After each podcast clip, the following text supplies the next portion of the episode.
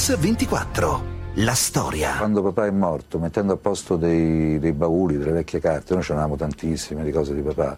Cioè tutto, mia madre mi telefona una mattina e mi dice guarda ho trovato una cosa fantastica e venne fuori questo, questo, questo grande diario che, lui, che poi dopo io portai a Kezic, abbiamo messo insieme e Sellerio l'ho pubblicato. Stefano Vanzina, al secolo Steno, nato nel 1915, morto nel 1988 autore di classici della commedia all'italiana come Un giorno in pretura, Guardie e ladri, Un americano a Roma, Febbre da cavallo. Di lui qualcuno ha detto che è stato un uomo superiore alle cose che ha fatto.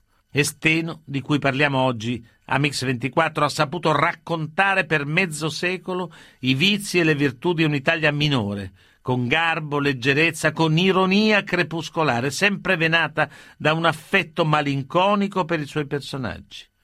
Con lui hanno lavorato Totò, Sordi, Aldo Fabrizi, Paolo Villaggio, Gigi Proietti e i suoi figli Enrico e Carlo che continuano a lavorare come registi e sceneggiatori. Quello di oggi è il racconto di un'Italia, di un'Italia che cambia ma che forse è sempre uguale. È la storia di un genio gentile prestato alla commedia, la storia di Steno. È passato un anno dal 25 luglio storico, in questo anno ho vissuto come in dieci.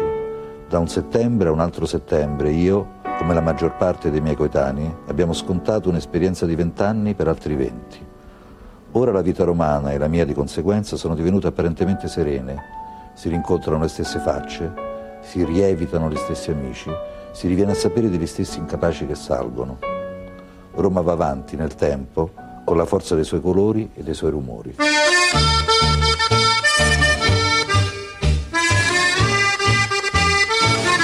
Suona solo. Avete sentito il diario di Steno letto dal figlio Enrico Vanzina. Dopo l'armistizio del 1943, nel terribile caos in cui si trova l'esercito italiano, Steno fugge da Roma verso Napoli. Sentiamo lui stesso nel 1985, intervistato da Antonio De Benedetti, e poi il figlio Enrico Vanzina.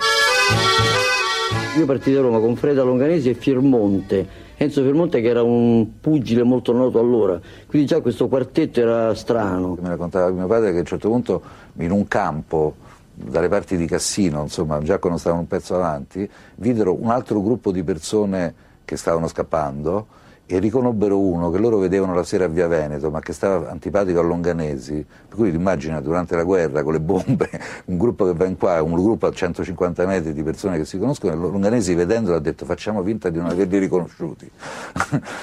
Come succedeva a Via Veneto, dice facciamo finta di non averli visti. In questa tragedia reale che noi attraversavamo durante le, eh, passando le linee, con un tipico stile longanesiano, mentre noi attraversavamo questo fiume in secca, vedemmo il primo soldato americano in mezzo a, questo, a questa boscaglia che era un pelle rosso. Longanesi mi fece così di come mi disse tu hai già capito che Arietta tira. Suona solo per me, oh violino zigano. Sul finire della guerra a Napoli un gruppo di intellettuali si esprime attraverso i programmi di Radio Napoli, l'emittente gestita dalle forze alleate. Ce ne parla sempre Steno, intervistato nel 1985, e suo figlio Enrico Vanzina. La trasmissione in se stessa che ci venne commissionata dagli americani, dal PWB, Psychological Warfare Branch, che è una cosa sì, molto altisonante. In realtà poi c'erano dei tavolini con dei tipi eh, di burocrati americani dietro le quinte. Mio padre comincia a mantenere un po' tutti quanti perché si mette a lavorare alla radio americana e fa l'imitazione del Duce. E facendo l'imitazione del Duce viene sentito da mia madre, che tanto stava a Roma nei rifugi e sentivano Radio Londra, e di notte mia madre sentiva mio padre e si innamorò di questo tipo che faceva l'imitazione del Duce. Trasferitosi a Roma, Steno esordisce nella rivista satirica Marco Aurelio. Ce ne parla lo storico del cinema Enrico Giacovelli e lo stesso Steno intervistato nel 1978. In realtà Steno esordisce nelle riviste umoristiche, soprattutto sul Marco Aurelio, da cui tra l'altro arriva anche Fellini poi. Eh, dove si faceva un umorismo mh, in controtendenza rispetto al regime fascista già negli anni 30. Parlare del Marco Aurelio oggi è come parlare dell'epoca di Garibaldi, secondo me. Marco Aurelio fu un covo di cervelli, in quanto che nel Marco Aurelio militarono molte persone, Vittorio Metz, Marcello Marchesi, anche Zavattini, nonostante non fosse fisso, scriveva su Marco Aurelio, Agge, Scarpelli, Ruggero Maccari, Ettore Scola e Federico Fellini che cominciò su Marco Aurelio. A Roma un incontro fondamentale per Steno è quello con Vittorio Metz. A raccontarlo la figlia di Vittorio, Delfina Metz, e lo stesso Steno nel 1987. Fu una, anche lui una voce di libertà del periodo fascista eh, che era oppressivo, come sappiamo, e anche tanto pomposo. Infatti nel Marco Aurelio, che fu una fucina di caposcuola dell'umorismo italiano, si usava un linguaggio che prendeva molto in giro il regime. Papà vide il talento di Steno e eh, nel film Imputato alzatevi con Macario del 1939 lo assunse come gagman. Attraverso Vittorio Metz, che era mio collega nel, nel, nel giornale, ebbi occasione di essere presentato a Mattoli come gagman, gagman del film Imputato alzatevi, più o meno nel 1938 e la cosa importante, secondo me, è stata che Mattoli, ancora in quegli anni lì, aveva capito come si doveva fare il cinema comico, aveva imparato da Hollywood, dal, dal sistema di Hollywood, che per fare un film comico ci volevano de, degli autori e dei gagman. Lui è stato il primo che ha fatto queste innovazioni in Italia. Ma questa pasta asciutta arriva o non arriva? Calma, calma, calma. Il momento dell'attesa è sempre il più bello. È il 1938. Steno lavora con Mario Mattoli nel film Lo vedi come sei. Durante le riprese scoppia la guerra. Ce ne parlano il figlio Carlo Vanzina e Steno stesso nel 1983. Lui stava girando un film a Tirrenia con Macario, mentre stavano girando, mi pare che fosse Il pirata sono io, era uno di quei film molto comici con Macario. E allora durante il pomeriggio venne da Roma il produttore, il quale entrò in teatro a Tirrenia fregandosi le mani tutto contento. Oh ragazzi, bene, bene, arrivate il primo giro di manovella. Che è successo? Tutto bene? Che è successo? Noi, noi rispondemmo, è scoppiata la guerra nel frattempo. A un certo punto arrivò un bombardamento, ci avevano, evidentemente erano scortati e c'erano questi bombardieri e la segretaria d'edizione, che è, la, che è una signorina che sta lì, diceva a questo che aveva, non so, una specie di moschetto, indicando i bombardieri, dice un po' più là, un po' più là, cercava di, secondo me, con un fuciletto di abbattere i bombardieri, cosa che era praticamente impossibile. Subivamo dei bombardamenti francesi a Tirrenia, su Livorno. Sì, mi ricordo. Però ancora eh, non si era capito bene che tipo di guerra era. Ecco.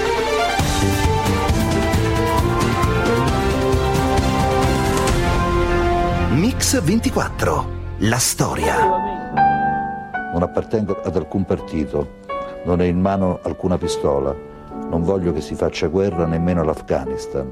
Voglio solo raccontarvi l'ingenua storia di un tale, di una tale che... Bentornati su Mix24. Oggi stiamo raccontando la storia di un genio gentile, Stefano Vanzina, in arte steno, giornalista, sceneggiatore, attore, regista che vive la nascita del nuovo cinema con la liberazione e la ricostruzione ce ne parlano il figlio Enrico Vanzina e Steno stesso in un'intervista del 78.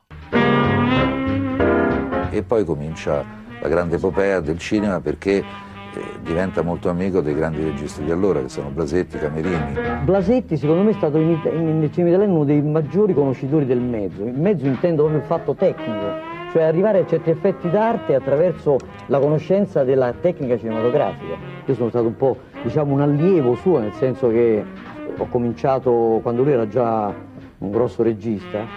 Incontra Monicelli e diventano due sceneggiatori strarichiesti, molto richiesti, e poi per caso, per un caso, gli chiedono di fare il primo film, lo fanno. E... Noi eravamo, non eravamo molto convinti, perché poi quando uno fa un film, se il film va va male, fallisce, poi le cose eh, non, può, non, può, più fare né il regista né lo sceneggiatore. Comunque, siccome noi eravamo, ci divertivamo, eravamo uniti, eccetera, accettammo. Così Mario Monicelli. Fra i due inizia un sodalizio professionale ed umano. Ce ne parla ancora lo stesso Monicelli. Allora per me è stato molto importante da un punto di vista professionale e poi però come, era una, una persona di grande talento, gli ho voluto molto bene perché era mite, molto generosa, non, non era sopraffattore, era una persona che, da cui ho imparato molto a, a ragionare, ad essere civile. Iniziano insieme una grande carriera. Totò cerca casa, film del 1949, inizia con una panoramica su Roma, sugli sfrattati. È l'inizio del neorealismo trasferito in commedia. Ce ne parla ancora Mario Monicelli. Era un film eh, comico, sì certo, una film commedia, anche più di come forse addirittura una farsa. Ci inventammo questa farsa, ma era realistico perché trattava un argomento molto, molto grave. E noi che cosa abbiamo fatto? Un'operazione abbastanza nuova rispetto a Totò, cioè di mettere Totò nel, nell'ambito dei problemi delle, dell'Italia di allora. Cioè, Totò cerca casa, per esempio, era appunto il problema della, della, dell'alloggio che c'era allora. Il Colosseo. E questa è l'unica casa che sai dare alla tua famiglia. Sono stufa. Cosa sei? Stufa! Ma sei incontentabile, sai. Abbiamo appena messo il bagno e già vuoi la stufa. Allora volevamo mettere anche in discussione questa faccenda che le istituzioni andava tutto bene, non c'era mai nessun problema, invece i problemi erano tantissimi ed ebbe un successo clamoroso, proprio perché era una cosa molto divertente su un problema invece molto serio di quel momento di, della, della vita degli italiani di allora. Guarda che... Totò e Fabrizi, per la prima volta insieme in un grande film. Guardie e ladri del 1951, diretto da Steno e Monicelli, è una vera e propria commedia in cui Totò e il suo compare Aldo Fabrizi si sdoppiano in due personaggi simili ma dai ruoli opposti, la guardia appunto e il ladro, entrambi accomunati dagli stessi problemi di vita. Mario Monicelli e lo stesso Steno. Ormai non gliela fai più. E chi lo dice? Eh, lo vedi? Che non gliela fai più. Io? Tu? Tu non gliela fai più. Ah. Io? Eh, brutto delinquente. Fammi via fiato, potevo sfottere io. Sei tu che mi devi arrestare, Questo no? rapporto fra il, il ladro e il vigile e la guardia mm, era molto umano, era molto... Allora poi sembrava una cosa straordinaria, che, che, tanto è vero che il film ebbe molta difficoltà a uscire perché la, la, la censura non voleva che ci fosse questa amicizia fra il ladro e la guardia. Cosa crederei che sia una cosa facile mandare avanti una famiglia? Fargli trovare la minestra tutti i giorni. Mandare i bambini a scuola. Eh, lo so, a chi lo dici? Certo qui nel finale del film l'eroe negativo attraverso un momento diciamo così crepuscolare. No, aspetta. Totò il ladruncolo diventa addirittura quasi guardia.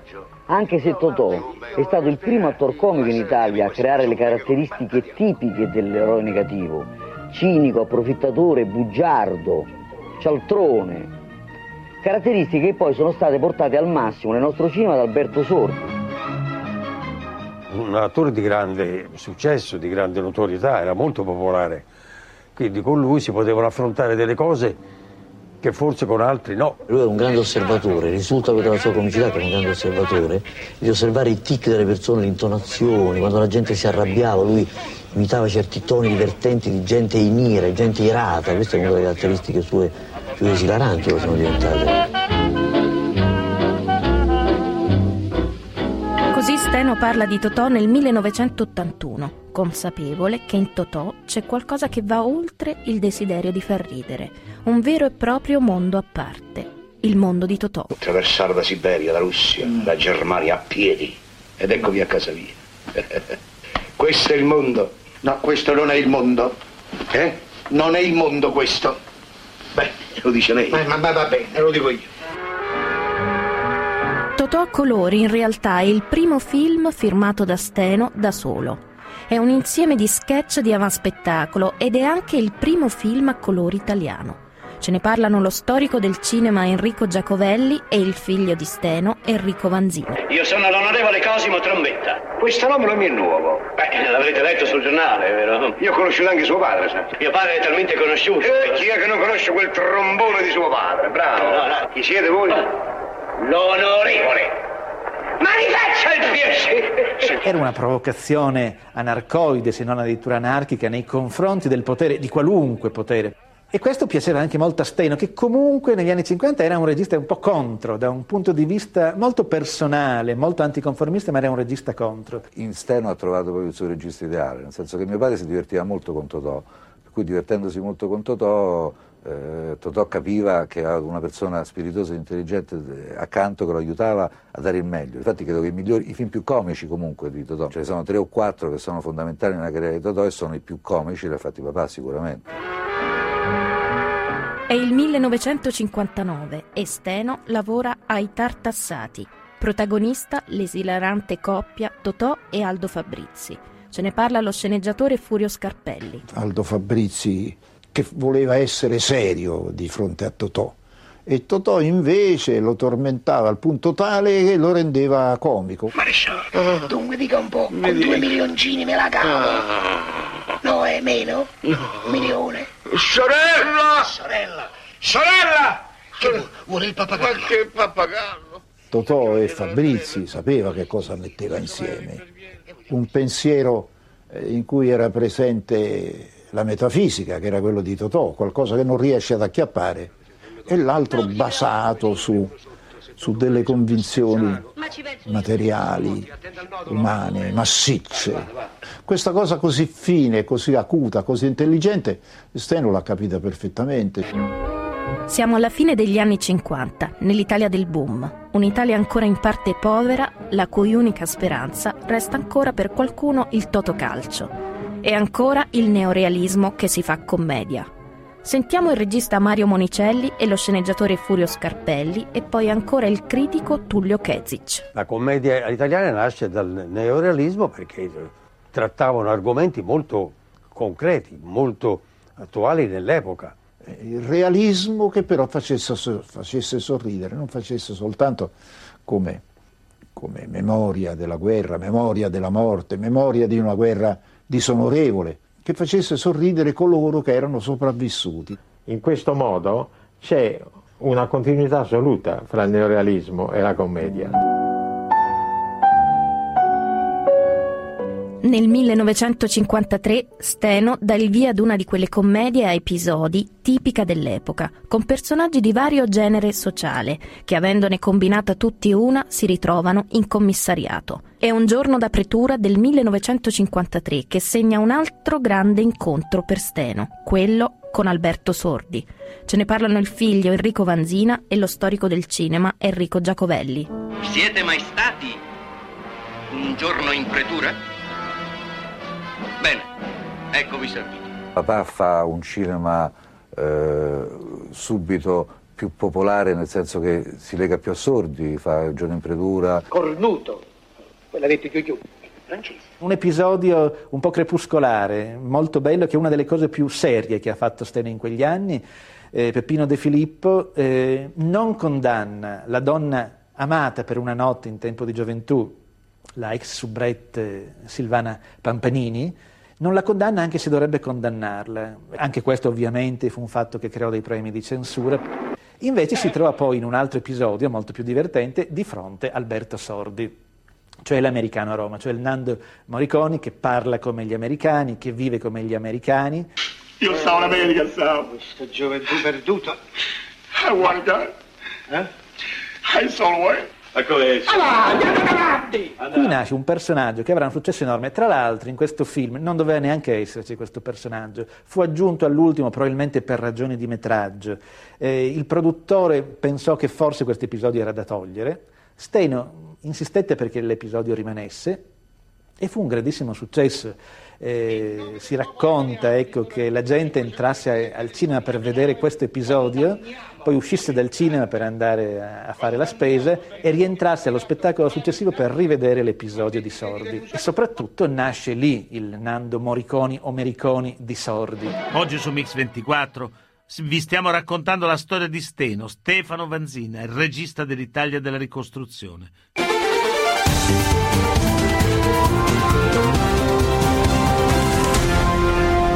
Mix 24. La storia. L'americano a Roma, per il personaggio di Sordi, eh, lo volevano far fare all'inizio Carlo Ponti, che era milanese, voleva farlo fare a Walter Chiari, perché non, non lo capiva Sordi, perché diceva questo è un autore romano che non arriverà neanche a Lugano. Quindi aveva una diffidenza. Invece mio padre lo convinse che poi Sordi, che era un attore antipatico, tra virgolette, no? e questa sua antipatia invece ha fatto la sua fortuna. Bentornati su Mix 24. Avete sentito Carlo Vanzina, figlio di Steno. È il 1954, nasce il mito di Sordi e di un americano a Roma, come raccontano Alberto Sordi e i figli di Steno Carlo e Enrico Vanzina. Mazzi, zuzzeria. Io me raganio. Maccherone. Mi hai provocato e io ti distruggo adesso, Maccherone. Io me ne magno. Steno fissò la macchina e, e io soggettai con tutto quello che, che vedevo intorno a me sul tavolo, nelle scanzie, nelle cose eccetera e fu fatta una volta soltanto e non ripetuta la seconda volta perché gli dissi guarda se è andata bene basta chiudiamo perché non so che dire io poi a un certo momento perché è stata una recita a soggetto. Ha rappresentato, ha incarnato esattamente l'italiano bugiardo, l'italiano eh, sempre un po' vigliacchetto, codardo, però poi al momento buono invece viene fuori questo suo coraggio. Ecco, tutti questi lati che sono proprio endemici dell'italiano, li ha saputi raccontare benissimo. Odo dei passi. Sei stato tu, gatto mammone. Hai cantato. Che? Becca sto regaluccio. Io m'apposto. Ma il personaggio meraviglioso di, del, dell'americano a Roma di, di, Sordi, tutta la grandezza sta in questo, in questo sogno che però non, non, non, non, è adeguato alla realtà e che lo rende ridicolo agli occhi degli altri. Invece in realtà c'è una sua umanità, una sua forza, una sua, eh, una sua tenerezza formidabile, cioè anche di malinconia, ma dentro c'è una grande tenerezza nel personaggio. Con Sordi non si sono mai lasciati, è stato proprio il leitmotiv della mia infanzia, pure proprio personale. Eh, Forse preferiva Totò, lo faceva più ridere, però come amicizia, perché con Totò era un, era un uomo molto difficile, Totò, un uomo anche chiuso che stava per i fatti suoi, invece Sordi era un pochettino più allegro. Totò aveva eh, la, la, furbizia della sopravvivenza, eh, però la malinconia anche di, di, di, una vita che bisogna costruire giorno per giorno, quindi tutto questo l'ho accolto, credo anche per quello che dicevamo prima, per la precarietà della vita che loro hanno eh, hanno vissuto in prima persona, cioè la, proprio la fame. Era l'uso degli elegantissimi negozi di Via Sistina di avere in vetrina un solo articolo, ma di estremo valore e buon gusto, un cappellino, una sciarpa, un paio di guanti. Oggi questo uso snobistico potrebbe essere adattato con tocco di raffinatezza dai negozi di generi alimentari, in vetrina una sola patata oppure un uovo poggiato graziosamente su una mensoletta 900. Avete sentito i diari di Steno letti dal figlio Enrico, che insieme al fratello Carlo ci raccontano la loro famiglia e l'infanzia. L'infanzia di Steno è stata poco raccontata non solo su cose scritte, ma è stata soprattutto poco raccontata a noi. A 13 anni si è ritrovato orfano, quindi ha dovuto, con un padre che aveva tutti i soldi in Argentina e che era, stato, era crollato, quindi aveva perso praticamente tutto, ha dovuto ricominciare una vita a 13 anni, in qualche maniera a darsi da fare e cercare di trovare un modo per, per sfamare lui e sua mamma. Questa infanzia difficile lo aveva reso molto eh, rispettoso della parola lavoro. Ed aveva dei ritmi impressionanti, anche perché allora si facevano degli orari, io mio padre lo vedevo da ragazzino pochissimo, perché usciva la mattina alle 8 e ritornava a mezzanotte.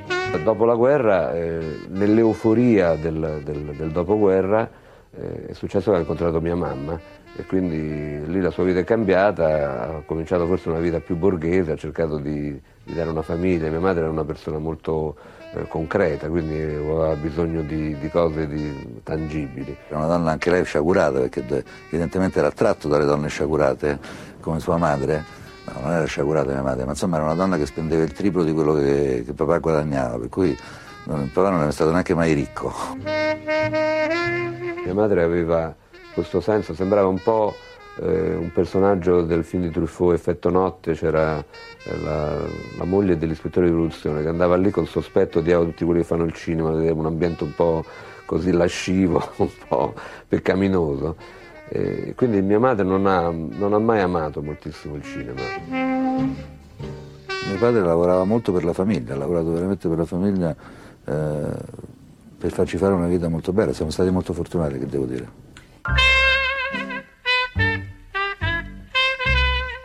E soprattutto era un uomo che eh, cercava mh, di, di, trasmettere a noi alla famiglia questo senso che lui aveva avuto di, di un grande amore per la cultura.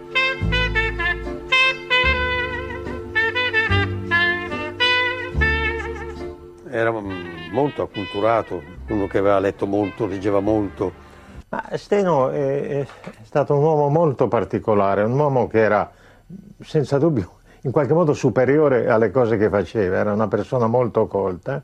Chi ha fatto bene il cinema, chi continua a fare il- bene il cinema, ha pensieri eh, più grandi, più rispettabili, più giusti,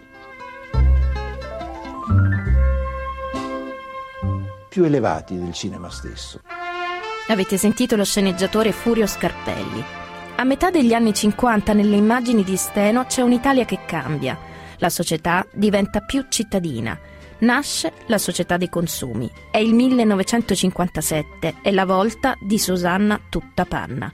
Ce ne parlano Mario Monicelli e Furio Scarpelli. Tutti concorrevamo alla stessa cosa di rimettere in piedi questo paese, questa, questa penisola disastrata e devo dire la verità che si riuscì. Il cinema ha contribuito molto a, a- a modificare l'Italia, a far diventare l'Italia un paese moderno, soprattutto a liberare la, la donna, che era una donna, aveva una condizione veramente eh, subalterna, era una donna che doveva stare chiusa in casa, non uscire mai di casa.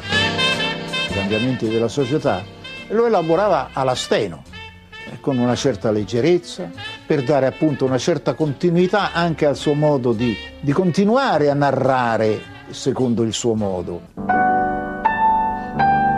Sono cinque anni che anche il cinema è stato richiamato, è partito in un lontano giorno del 1939 con tutta la sua celluloide ed i suoi riflettori per il fronte e nessuno l'ha ancora visto ritornare.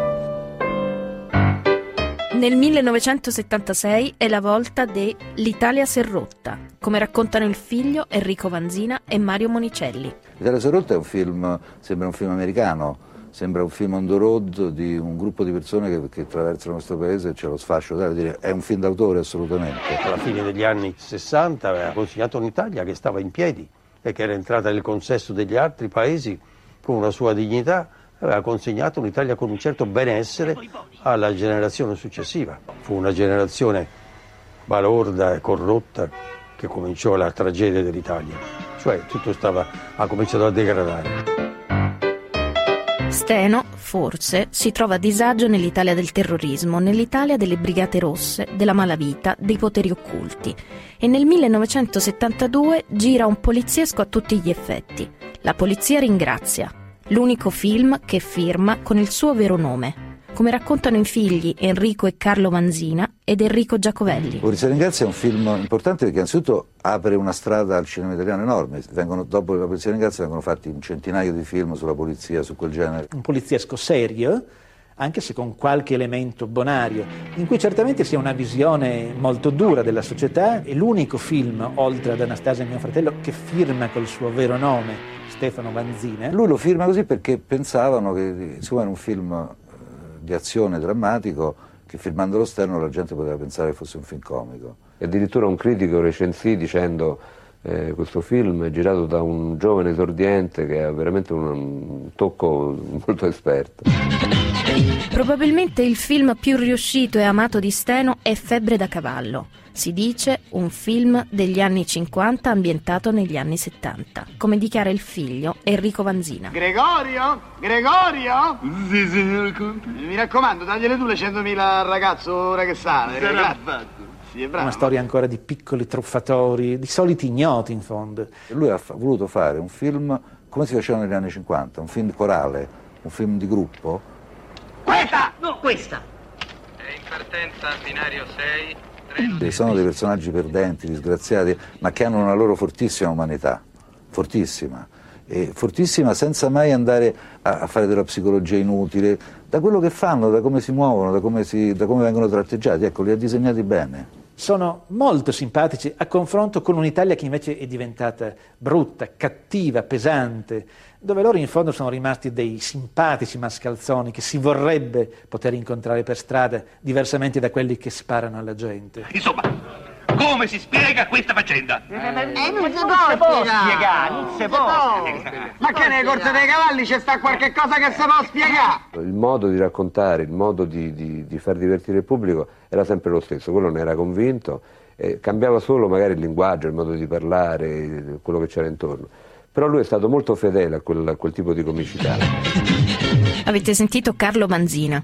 Febbre da cavallo non ha immediatamente successo né di pubblico né di critica, perché forse le corse dei cavalli sono un tema troppo poco popolare in Italia in quel momento. Ah, caciottaro, ma non lo vedi che non lo sai tenerti, eh? Ah, io so caciottaro, ma te sei guardato come qui? Ti pare che stai seduto sul bidet? Fermati, E mo te lo faccio vedere! Il sogno di arricchirsi sapendo di perdere in partenza, però, ce l'hanno tutti, non solo i giocatori. La scommessa, la scommessa è proprio un atteggiamento italiano. Eh, tutti sperano di poter cambiare la vita in- in- con qualcosa. no? Ti amo! Anch'io ti amo, anche se ho capito tutto. Su Mix 24 con la storia di Steno, il genio gentile.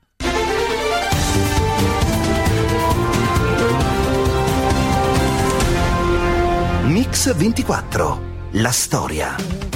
Bentornati a Mix 24, quella che raccontiamo oggi è la storia di Stefano Vanzina, in arte Steno. Dopo la regia di Febbre da cavallo, nel 79 Steno con la patata bollente affronta anche il tema sessuale. Un film difficile che tratta di omosessualità e fabbrica. Ce ne parla l'attrice del film, Edvige Fenn. Su tutto quello che succedeva in Italia, lui ha sempre preso la palla al balzo, non si è mai lasciato sfuggire niente. E questa ne fa anche la sua grandezza. Nel momento della rivoluzione sessuale lui c'era e ha partecipato facendo i suoi film. E amori miei, di che cosa parliamo? Parliamo di una donna che ama due uomini, sinceramente, ma quando sta troppo con uno si annoia ed ha bisogno di andare dall'altro. E che cos'è questo? Non è una liber- liberazione sessuale per la donna? Assolutamente sì. Sono io, sono il Mambelli, lo spari. Signor Mambelli, che ci fa lì in terra? Eh, eh, mi è caduta una valigia con tutti gli effetti personali. Effetti personali. Pene di struzzo, profumi, collane. Se non c'è una sceneggiatura di ferro, uno non riesce a fare un film riuscito come Patata Bollente. Era molto delicato l'argomento, era molto delicato il momento e, eh, e l'ha saputo raccontare un mondo eccelso. La libreria appartiene alla Lega degli Omosessuali. Ah, c'è anche una lega. Certo. E piano piano vinceremo delle grosse battaglie, come voi con il sindacato. Poi non vorrei mica paragonare un sindacato unitario con una lega di culatori alle volte. No, scusa, io non volevo offenderti, sai. Sto facendo un ragionamento politico. Io gli devo, gli devo molto. Mi ha dato la possibilità di esprimermi. Non mi ha preso come eh, la bambolina di turno, ma mi ha preso come un'attrice, mi ha fatto, mi ha fatto fare dell'attrice. Coraggio, Gandhi! Ci pensiamo noi a sistemare questi provocatori, sta tranquillo! Allora?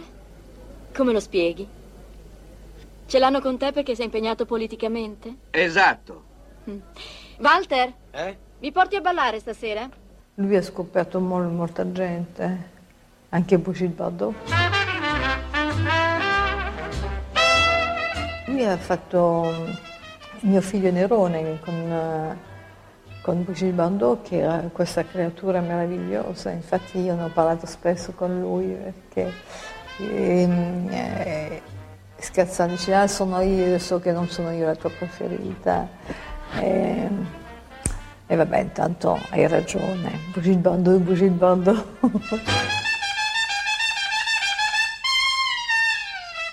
Ma che fai in giro? Può vederti Agrippina, nasconditi! Ma fammi almeno tornare in camera mia, non posso mica sparire, no? Va via! Non farmi arrabbiare, Seneca, se no vado a nascondermi nel letto di Nerone. Sia per le donne che per i comici ha avuto talento, sempre, sempre, è un fiuto. Faceva parte di quella classe, di quella categoria di persone che eh, hanno fatto grande il cinema.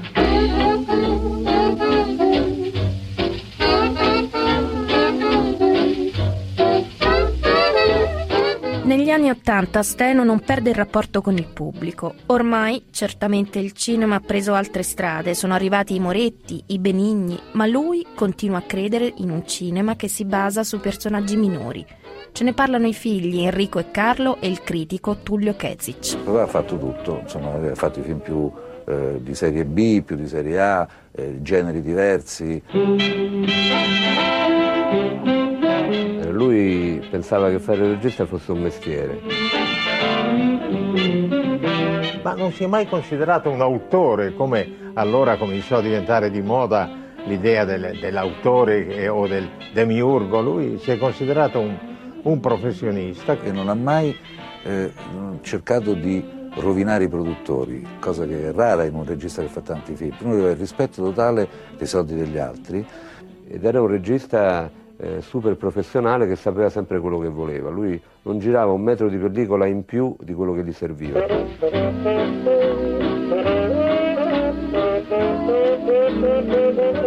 Un professionista scrupoloso che nell'ultima fase della sua vita lavora con i figli e con i giovani attori, come a Batantuono. Sentiamo Carlo Vanzina e lo stesso Steno. Nella parte finale della sua carriera l'abbiamo aiutato anche noi eh, figli perché abbiamo, per esempio lui ha lavorato con degli attori più giovani, parlo di Pozzetto, Abbato Antuono, Montesano, che un po' erano anche i nostri idoli di ragazzi. Mentre Totò a Milano è un napoletano che prende in giro i milanesi e si sente napoletano, Abbato Antuono a Milano è un pugliese che prende in giro i pugliesi e si sente milanese. Scusa, nella vita uno fa dei passi avanti, deve andare avanti. Io portavo in giro i limoni e i mandaranci con la papiaggi, adesso li porto che in BMW. Va dentro, eh, dentro il matrimonio. Tutti dentro, parenti. Ci sono dei film eh, che io penso amasse perché erano dei film che avevano fatto meno successo, che erano stati meno conosciuti, tra cui c'era un film che quasi nessuno conosce, sulla nascita del cinema in Italia, che è il cinema d'altri tempi, che era un film che ha avuto nessun successo, che però lui amava molto. Era l'epoca dei primi documentari, delle prime cineattualità e il cinema cominciava veramente ad invadere tutti i campi. Tutti, anche quelli coltivati a carciofi e ravanelli. Cinema d'altri tempi è un film che fa la parodia del cinema degli anni venti, con una vena malinconica. Ce ne parlano Mario Monicelli e i figli Enrico e Carlo Vanzina. Sai che ti dico? Viva la faccia del cinema di una volta, senza complicazioni, senza occhiali. Io quei bei film che davano quando ero ragazzino me li vedevo due o tre volte di seguito. Ma tutti gli umoristi devono avere una vena di malinconia. Non dico di tristezza, questo non è, ma di malinconia sì. Io penso che la malinconia gli sia venuta da, da, anche da, eh, da, un'infanzia un po' dolorosa, aveva un, un, una grande sensibilità, perché gli uomini sensibili poi hanno questa malinconia e hanno... Non è vero che chi fa la commedia sia un allegrone tutto il tempo. Uomo silenzioso, riservato, spiritosissimo, elegantissimo, solitario abbastanza, assolutamente liberale nel senso parola, non ho mai incontrato nessuno più liberale di lui. Trasmetteva questo senso di, di, di gentilezza, era un uomo molto, ripeto, molto gentile, educato, quindi non, mai, non ci ha mai dato uno schiaffo. La cosa più eh, mortificante per noi era dice siete due imbecilli. Ecco, questo allora era, era, peggio di uno schiaffo. E poi la cosa curiosa è che quando poi stette male, poi il giorno dopo morì, stava andando sul set. Così Carlo Vanzina. Il 13 marzo 1988 Stefano Vanzina muore. Ce ne parlano Delfina Metz ed Enrico Vanzina. Morì eh, lavorando come Molière, morì in teatro. Lui ebbe la più bella morte che si può pensare per un artista.